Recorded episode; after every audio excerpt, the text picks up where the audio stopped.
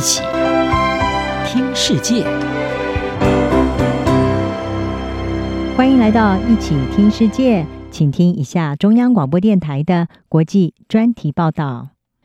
今天的国际专题要为您报道的是负责任的 AI 战争，规范军事人工智能迈出第一步。随着人工智能，也就是 AI 的军事应用逐渐成为全球的新挑战，包括美国、中国在内，有六十多个国家二月份的时候，在荷兰的一场高峰会当中，支持在军队中负责任的使用 AI。尽管只达成了一项薄弱的原则声明，而且关键国家当中的俄罗斯没有获邀，以色列虽然出席了，但是没有签署声明。但是，这仍然被视为是朝向制定 AI 国际武器条约迈出的第一步。在这场会议召开之际，刚好是人们对 AI 的兴趣，因为 OpenAI 公司推出的 ChatGPT，还有乌克兰在和俄罗斯的战争当中使用脸部辨识，还有 AI 辅助瞄准系统而达到历史高点。这也是国际社会首次举办这类的会议。主办国之一的荷兰外长胡克斯特拉，他是表示。我们正在迈出第一步，厘清并且致力于在军队中负责任地使用 AI。AI 是一种涵盖诸多领域的电脑系统开发。随着科技日新月异，赋予了 AI 更多军事应用的机会。由于 AI 具有支援作战人员执行任务的巨大潜力，而随着 AI 的日益重要，军事优势将不再是由军队的规模来定义。而是攸关 AI 演算法的性能。AI 可以透过多种方式让军队受益，像是在战斗模拟使用 AI，既可以提高作战效率，减少对人类输入的依赖，也能够降低人命损伤，并且节省金钱和时间。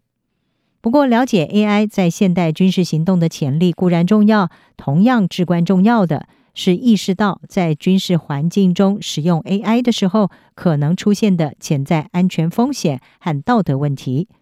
自从二零一四年以来，签署一九八三年联合国特定传统武器公约的国家就一直在讨论对致命性自主武器系统的可能限制。签署国是认为这种武器可以在没有人为的干预之下杀人。联合国，并且在二零一七年首度针对全自动武器召开会议。当时专家就警告，有鉴于机器人武器系统的快速发展，自主性越来越高，所以迫切的需要国际社会能够就设限来达成共识，解决基本的法律还有道德的疑虑。不过，即使是在二月十六号的这一场海牙会议当中，与会各国还是没有能够解决杀戮机器人。或者是 AI 可能会升高军事冲突风险的问题，特别是利用群体智能演算法操作的无人机攻击群，已经改变了无人机作战的本质，摆脱了旧时代的遥控飞机模式，而升级成为 AI 之间的对抗。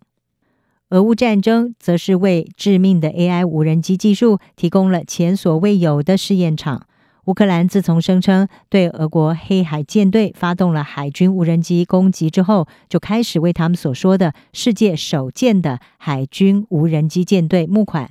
而俄军也以伊朗的见证者一三六型无人机群猛攻乌克兰的关键基础设施。根据线上媒体 Insider 他们的报道，南丹麦大学的专家伯德他是表示，无人机群并不是决定性因素，坦克。壕沟战还有大炮仍然在乌克兰战争当中占有主导地位，但是就规模和多样性来说，这是无人机首度这样子的呈现在世人的面前，而这使得 AI 的军事化发展相较于潜舰战车或者是两栖登陆更具前瞻性。以分析大数据知名的美国软体公司帕兰泰尔技术，也就是 Plantier Technologies，他们的执行长卡普是表示。乌克兰有效利用 AI 来打击俄军，已经将这项技术推上了全球军事和政治领袖的议程。而 AI 能力发展最快的国家将可以决定领域内的游戏规则。然而，虽然 AI 无人机技术正在快速的发展，但是很少有国际法规来定义需要人类参与的程度。专家也表达了对 AI 在战争中对人类决策影响的担忧。伯德他说。他对没有真正考虑长期后果就将军事 AI 投入战场是感到忧心。即使人类仍在参与决策，但是他质疑，在压力和可能受到攻击的情况之下，无人机操作员可能会过于依赖机器的演算提示，将此视为是可靠的指令，而不是建议。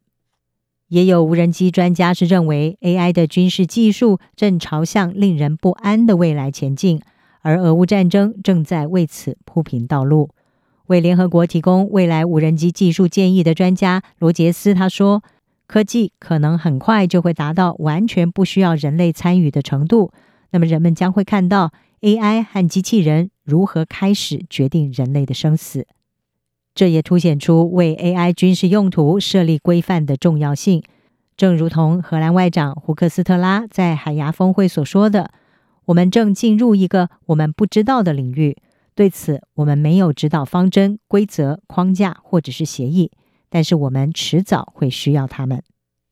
以上专题由吴宁康编辑，还进行播报。谢谢您的收听。